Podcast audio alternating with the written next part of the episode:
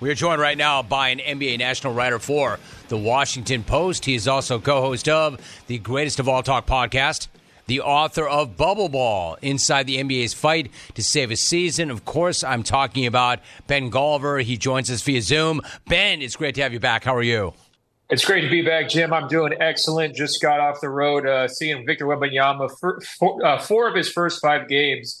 I should say, just an incredible start to the season for him, and I think for the NBA in general, it's it's been a lot of excitement with this uh, this fresh faced rookie down in San Antonio taking over. All right, so Ben, what do you make of that? Let me get your first impressions. Almost nothing ever ever lives up to the hype. Seems to me that although it's early, Wemby has already smashed it. What did you think watching him? Well, in his fifth game against uh, Phoenix, he had 38 points, 10 rebounds. He's putting up numbers that no rookie or no teenager besides LeBron James and Kevin Durant have ever done in NBA history. So that's a pretty good place to start. What I really want to reinforce to people, though, is he's not just a highlight player. Obviously, he's a goat on YouTube, right? I mean, you see all these crazy dunks, these block shots. I mean, he's so tall, he's so long, seven foot four with the eight foot wingspan. He's always going to be making highlight level plays. But what really stands out about uh, him to me is the intangibles. Jim, I've really never seen anything like how he prepares for games. He practices everything, all of the boring stuff. You know, he's closing out on shooters. Uh, he's you know cutting off of screens. He's working on backdoor passes. He even practices taking charges at center court. He has one of the Spurs coaches run into him so he can practice taking a charge. I mean, it's such a unique way to prepare for an NBA game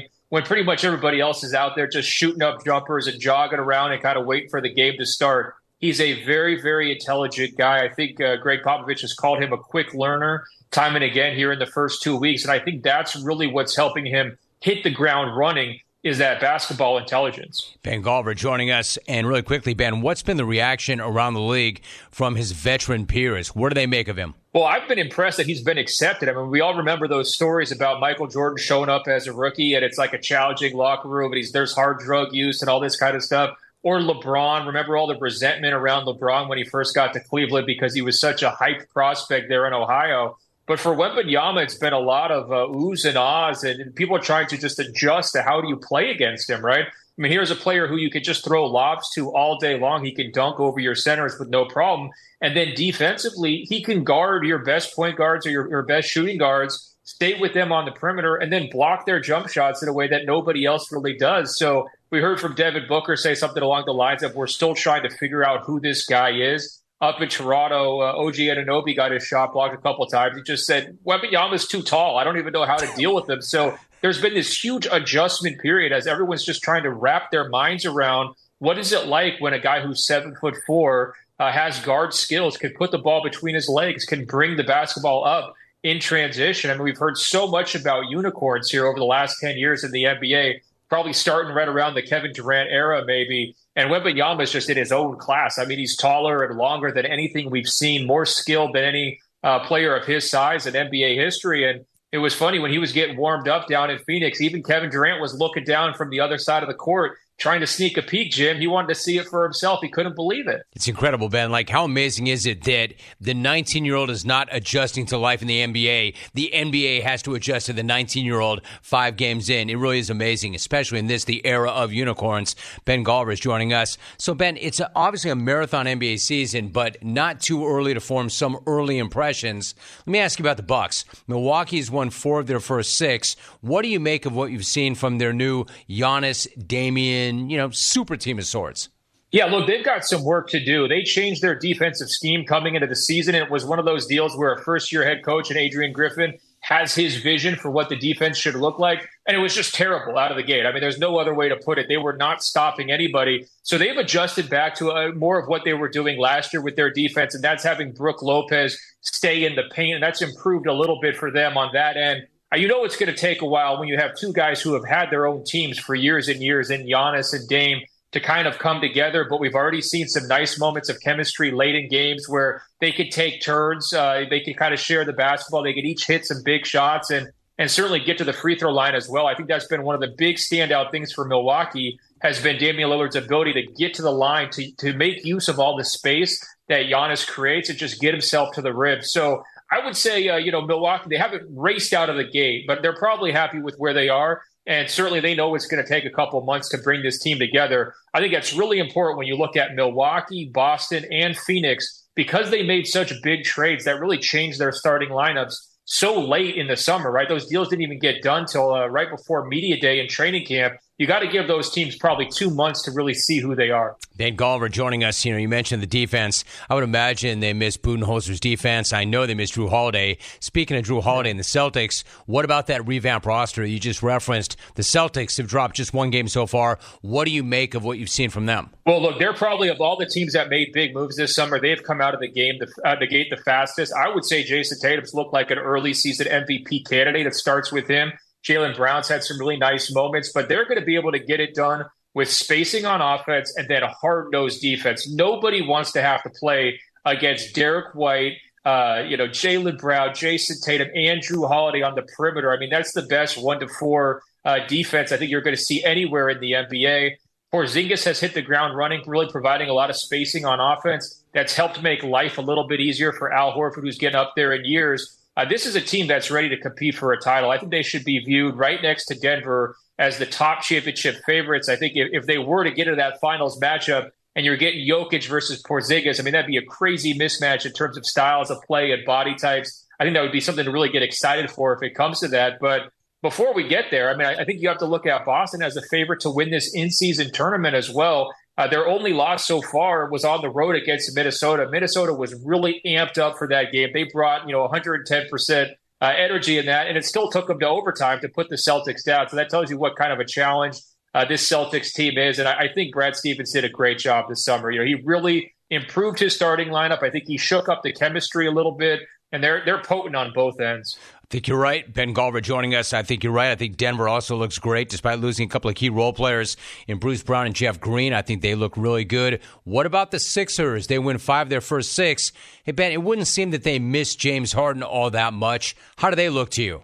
Yeah, look, I think it's a case of addition by subtraction, right? Because you do lose James Harden's playmaking ability, you do lose his scoring ability, but there were so many distractions here over these last couple of months that they just look relieved and happy to move on. And by the way, Tyrese Maxey's looking around and saying, I'm going to get paid next summer because I've got the ball in my hands. I'm putting up huge numbers. I have all the room in the world to kind of be that number two guy to Joel Embiid. I don't think we could judge the Sixers, though, until we get to February because Daryl Morey was able to get a whole bunch of draft picks from the Los Angeles Clippers in that James Harden trade. He's got some expiring contracts that he could potentially trade as well. So I would look at Philadelphia and say they're probably the biggest buyers in the NBA right now during this regular season in terms of trying to improve and upgrade their core around Joel Embiid to really give him a shot to chase a championship this season. Now, look, uh, you know, Boston and Milwaukee, to me, they made bigger additions than Philadelphia did over the last 12 months. I think if you're Embiid, you have to start wondering, are we slipping behind? Are we falling behind here?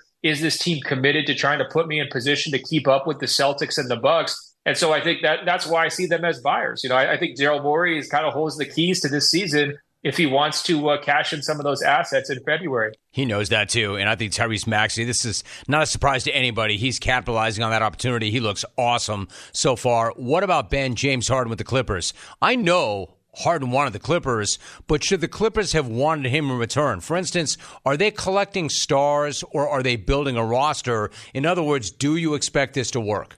No, I don't. Frankly, I don't expect it to work. I, I think when I look at their four guys, they're all ball dominant. They're all like 32 years and older. They all have, you know, some level of either fit concerns or injury concerns when it's Kawhi Leonard, Paul George, Russell Westbrook, and James Harden. And when I look at how they would play in the playoffs, someone's going to get the short end of the stick. And I think it's probably going to be Russell Westbrook. And that could be really tricky for them to manage. Now, here in the short term, I think it's all about trying to settle James Harden into the right role. You want this guy to be a number three scorer. You want this to be Kawhi Leonard's team. You don't want Paul George to get lost in the shovel shuffle. And I think that's the, the key that we saw from his debut is like, why is Paul George taking such a huge step back? You know, it's not like James Harden was dominating the basketball like crazy in that game against the Knicks, and yet Paul George is kind of nowhere to be seen. So that's a that's a tricky dynamic. They've got the right coach to navigate this stuff in uh, Ty Lue, but I just don't think that you know come a postseason time they're going to try to go really small, spread everybody out, shoot lots of three pointers. And I think if you're looking at you know a matchup with Golden State or a matchup with Denver, I'll take Golden State at Denver over the Clippers. I think they make this move for a couple reasons though. I don't think they thought they were good enough. I think they were worried about backsliding this season with their players getting a little bit older. And of course, they've got that new arena coming in Inglewood, and you get another big time, you know, basketball star, you know, from Southern California. That probably helps things next season as they move into that arena, assuming they're able to re-sign James Harden. So there's business reasons for doing it. I, I see basketball reasons for doing it. I'm just not buying it, Jim. Yeah, neither am I, and I think also for insurance because you know one or more of those guys are going to get hurt. Speaking of which, finally, I'm not questioning Ben Anthony Davis's durability. Well, yes, I am. Seven games in, he's already dealing with a hip issue. Given his history of injury, and even if LeBron is what he is at 38, he is almost 39. Where would you slot the Lakers in the West? Well, I was really high on them coming into this season, Jim, because I looked at the depth and their continuity from last year when they made that Western Conference Finals run. And I was thinking all the pieces have come together here for the Lakers. But the, the problem is they've been working so hard for their wins here early in the season that LeBron's had to play big minutes and Anthony Davis has had to play, you know, huge minutes. And even if I was going to defend him from these accusations of, you know, being injury prone, and look, he's always on the shelf. That's been a, something we've seen for five, six, seven years now. You just can't expect him to be healthy if you're going to play him 38, 39, 40 minutes a night in October, right? And so I guess I'm a little bit lower on the Lakers than I was coming into the season. I feel like they're probably in that second tier or that third tier, but I've been really impressed by the Golden State Warriors with Steph Curry. I feel like their uh, chemistry is a little bit better this season than it was last year. And of course, Denver's riding a high above everybody. So I think the Lakers, they're no better than third. And I could easily see them being one of those teams that's fighting for a, you know, a five or a six seed because you've got these younger teams like Minnesota, Oklahoma City, Dallas. Like those teams are really hungry trying to make a name for themselves, and it's going to be tricky for these older Lakers teams uh, to kind of keep up as the season unfolds. You know, I've got GM Nico Harrison on my pod this week, Ben, and he is really high and really bullish on Kyrie and Luka and the way they're playing next to each other. So I think you're right. The West is going to be fierce once again. He is an NBA national writer for the Washington Post. He is co-host of the Greatest of All Talk podcast and the author of Bubble Ball. It's a great book inside the NBA's fight to save a season. Ben, great to have you back on. Appreciate you so much. Oh, my pleasure, Jim. Take care, man. Ben Golliver joining us. Great job, Ben. Really good stuff.